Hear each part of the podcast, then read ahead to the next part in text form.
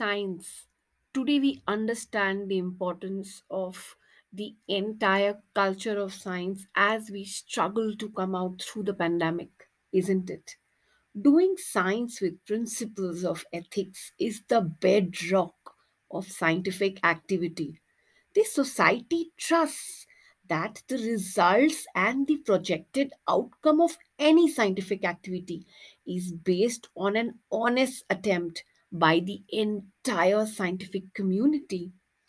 Honesty is a virtue in science because it is essential for the satisfaction of curiosity, for reliability.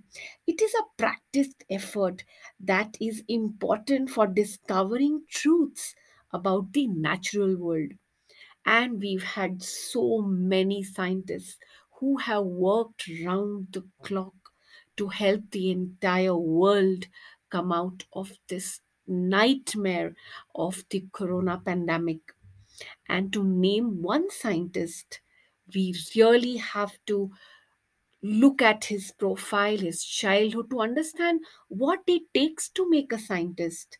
Like, for example, Richard H. E. Bright. He's an American molecular biologist. He is the Board of Governors professor at Chemistry and Chemical Biology at Rutgers University and laboratory director at the Waksman Institute of Microbiology. However, we have to understand that scientists are not made overnight. Even Richard E. Bright did not become a scientist overnight. Let's read about his entire scientific journey from childhood to understand how these scientists do such wonderful work in the entire world. Save humanity, help humanity. Let's have a look at the childhood of Richard Ebright.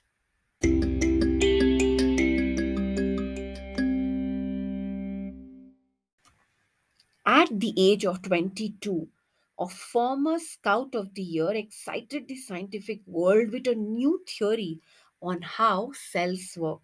Now, can we imagine science without cell? Division of cell? No. So, Richard H. Ebright and his college roommate explained the theory in an article in the Proceedings of the National Academy of Science.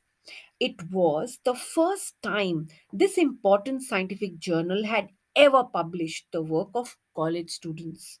In sports, that would be like making the big leagues at the age of 15 and hitting a home run your first time at bat. Now, what's this? What is this comparison? A home run in the game of baseball is when the batter scores a run after running safely around all bases and back to the home plate without stopping. A ball hit out of the playing field is also called a home run. Getting a paper published at the age of 15 in a scientific journal is here compared to scoring a home run while batting for the first time. Quite an achievement, isn't it? For Richard E. Bright, it was the first in a long string of achievements in science and other fields. And it all started with butterflies. Can you recall the name of a few butterflies? Well, you see, there are species and subspecies of butterflies. Let's recall some of the butterflies, those beautiful butterflies fluttering on the flowers. We have the gossamer winged butterflies, and to name a few subspecies, the bronze copper butterfly, the bog copper butterfly, purplish copper butterfly. We have Melissa blue and silvery blue. We also have the snout butterfly. We have the wood nymphs, eyed brown, wood nymph grayling butterfly. Then we have monarchs, monarch or milkweed. Then we have whites and sulfurs. Olympia, cloudless sulfur butterfly, European cabbage butterfly. Then we have another category, brush footed butterflies. To name a few, we have mourning cloak, we have painted lady, We have buckeye, we have viceroy, we have red spotted purple butterfly, and hackberry butterfly. Now you see, an only child Ebright grew up north of Reading in Pennsylvania. There wasn't much I could do there, he said. I certainly wouldn't play football or baseball with a team of one. You can't play with a team of one, right? But there was one thing I could do collect things. We all have done that, right? Collect coins, collect stamps, collect seashells. So, what did Richard Ebright collect? So, he did, and he did ever. Beginning in kindergarten, Ebright collected butterflies with the same determination that has marked all his activities. He also collected rocks, fossils, and coins. He became an eager astronomer too, sometimes stargazing all night.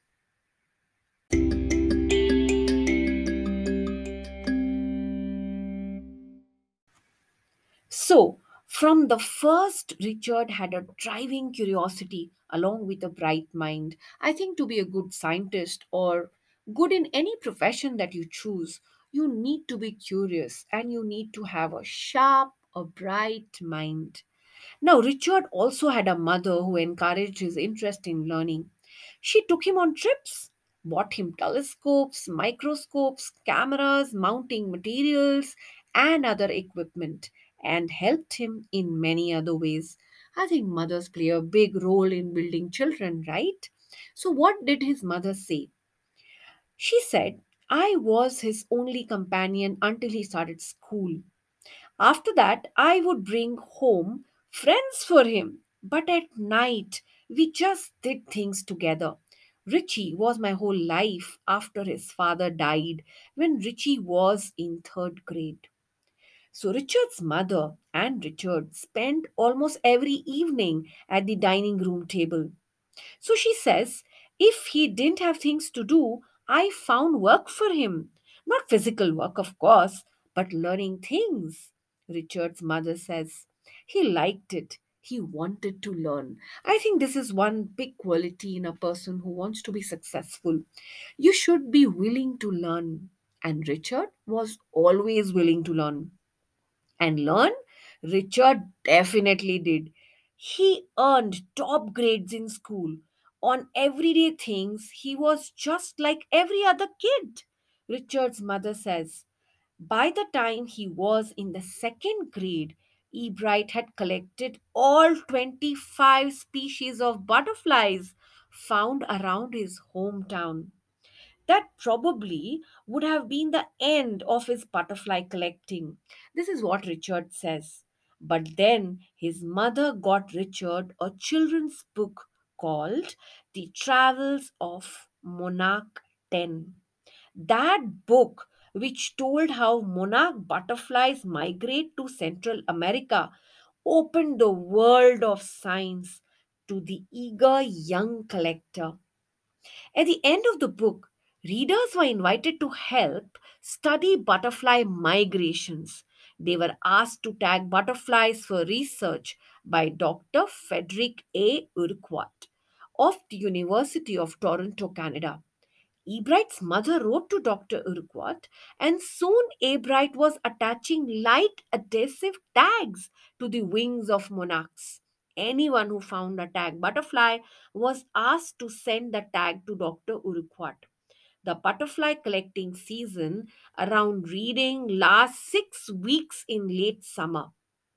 If you are going to chase them one by one, you won't catch many butterflies, right? So the next step for Ebright was to raise a flock of butterflies. Can you imagine? Close your mind and imagine a place full of colorful butterflies. Now, Richard would catch a female monarch, take her eggs, and raise them in his basement through their life cycle from egg to caterpillar to pupa to adult butterfly. Then he would tag the butterflies' wings and let them go. For several years, his basement was home to thousands of monarchs, in different stages of development. Can you imagine that? How beautiful! What a lovely way of learning. Eventually, Richard began to lose interest in tagging butterflies. I think this is something which all children do, right? They start losing interest. But it didn't stop here. Richard found it tedious and there wasn't much feedback. In all the time he did it, Richard laughs. Only two butterflies had been tagged and recaptured, and they were not more than 75 miles from where he lived that the butterflies had traveled. So now what does he do?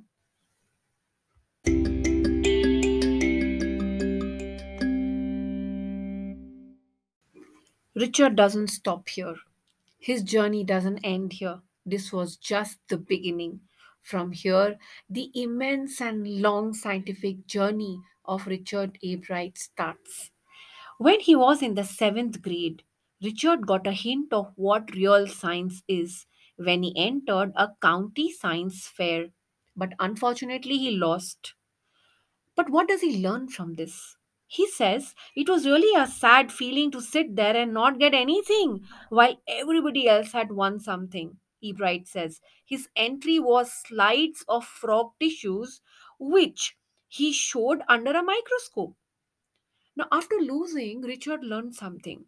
Richard realized that winners had tried to do some real experiments, not simply make a neat display. Already, the competitive spirit had driven Richard E. Bright to a different field, to do more research, to study more, to find out. And he says, I knew that for the next year's fair, I would have to do a real experiment. The subject I knew most about was the insect work I had been doing in the past several years. So you see, he probably found, you know, looking for butterflies tedious because they didn't travel much, but it was just a beginning of another journey, of another scientific journey. So he wrote to Dr. Urquhart for ideas and came back with a stack of suggestions for experiments. Those kept Ebright busy all through high school and led to prize projects in county and international science fairs. For his eighth grade project, Ebright tried to find the cause of a viral disease that kills nearly all monarch caterpillars every few years. Now, you see, his losing interest in the butterflies because they didn't travel much did not end his journey, did not end his curiosity. His new project was about a viral disease that killed monarch butterflies. Ebright thought the disease might be carried by a beetle. He tried raising caterpillars in the presence of beetles. I didn't get any real results, he said, but I went ahead and showed that I had tried the experiment, and this time I won. The next year, Richard's science fair project was testing the theory that viceroy butterflies copy monarchs. Now, in the animal kingdom, we do have insects and animals and birds that mimic others for survival or for many other reasons. Now, what Richard says is the theory was that viceroys look like monarchs because monarchs don't taste good to birds. Viceroys, on the other hand, do taste good to birds. So, the more they look like monarchs, the less likely they are to become a bird's dinner. How smart! Ebright's project was to see whether, in fact, birds would eat monarchs. He found that a starling would not eat ordinary bird food, it would eat all the monarchs it could get. Ebright said later, research by other people showed that viceroys probably do copy the monarch.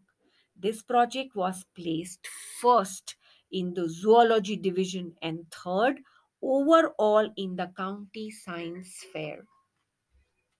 In his second year in high school, Richard Ebright began the research that led to his discovery of an unknown insect hormone. Indirectly, it also led to his new theory on the life of cells. So now you see the research on butterfly is still in continuation to his rest of the projects.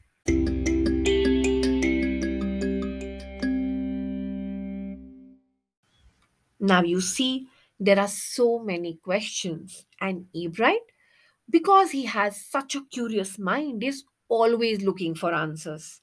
The question that Ebright tried to answer was simple now. What is the purpose of the 12 tiny gold spots on a monarch pupa? Everybody assumed the spots were just ornamental, Ebright said, but Dr. Urquhart did not believe it.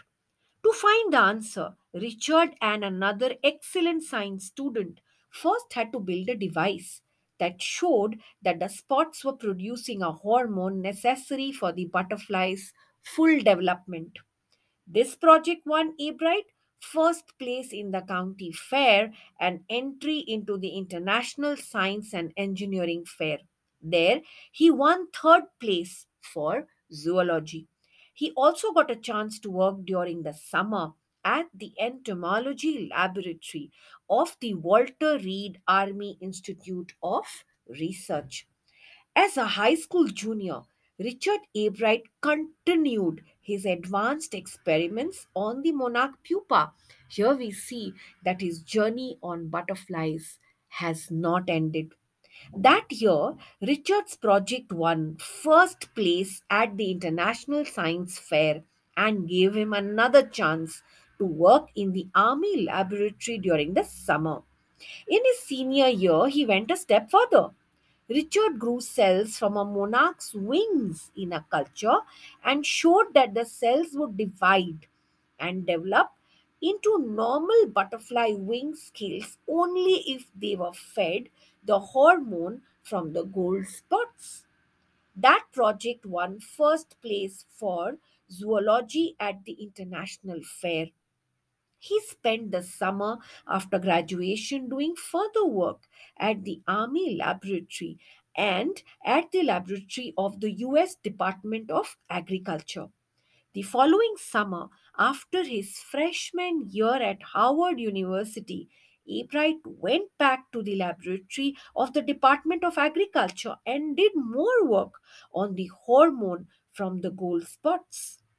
Using the lab's sophisticated instruments, Richard was able to identify the hormone's chemical structure.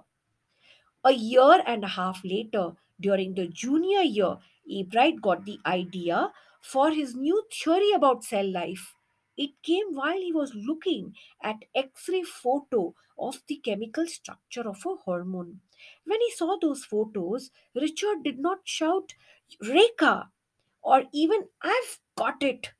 Richard believed that, along with his findings about insect hormones, the photos gave him the answer to one of biology's puzzles how the cell can read the blueprint of its DNA.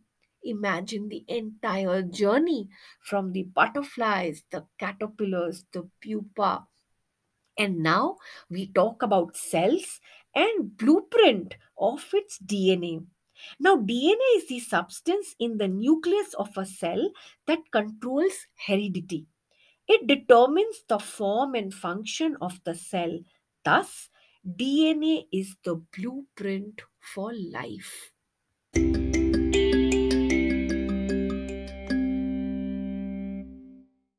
I am sure you will agree with me that scientists are extremely hardworking. Richard Ebright and his college roommate James R. Wong worked all that night drawing pictures and constructing plastic models of molecules to show how this could happen. Together, they later wrote the paper that explained the theory. Now, that takes us to the theory that we were talking about in the beginning. Remember, Richard H. Ebright and his college roommate explained the theory in an article in the Proceedings of the National Academy of Science. Now, surprisingly, No one who knew him, Richard Ebright graduated from Harvard with highest honors, second in his class of 1,510 students. Ebright went on to become a graduate student researcher at Harvard Medical School. There, he began doing experiments to test his theory. If the theory proves correct, it will be a big step towards understanding the processes of life. It might also lead to new ideas for preventing some types of cancer and other diseases. All of this is possible because of Richard's scientific curiosity. His high school research into the purpose of the spots on a monarch pupa eventually led him to his theory about cell life. Richard E. Bright has been interested in science since he first began collecting butterflies, but not so deeply that he hasn't had the time for other interests. Richard E. Bright also became a champion debater and public speaker, and also a good canoeist, an all round outdoors person. He is also an expert photographer, particularly of nature and scientific exhibits. In high school, Richard Ebright was a straight A grade student. Because learning was easy, Richard turned a lot of his energy towards the debating and Model United Nations clubs. He also found someone to admire Richard A. Weihira, his social science teacher and advisor to both clubs. Mr. Weihira was the perfect person for me then, Richard says. He opened my mind to new ideas. What does the teacher say? Richard would always give that extra effort. What pleased me was here was this person who put in three or four hours at night doing debate research, besides doing all his research with butterflies and his other interests. Richard was competitive. This is what his teacher says.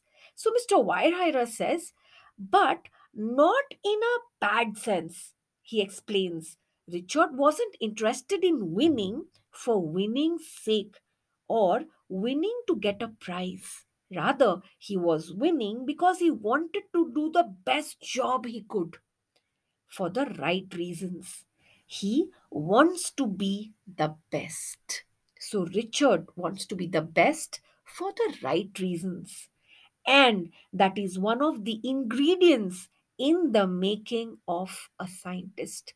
When you do something for the right reason, start with a first rate mind add curiosity and mix in the will to win for the right reasons. Richard Ebright has these qualities. From the time the book The Travels of Monarch 10 opened the world of science to him, Richard Ebright has never lost his scientific curiosity.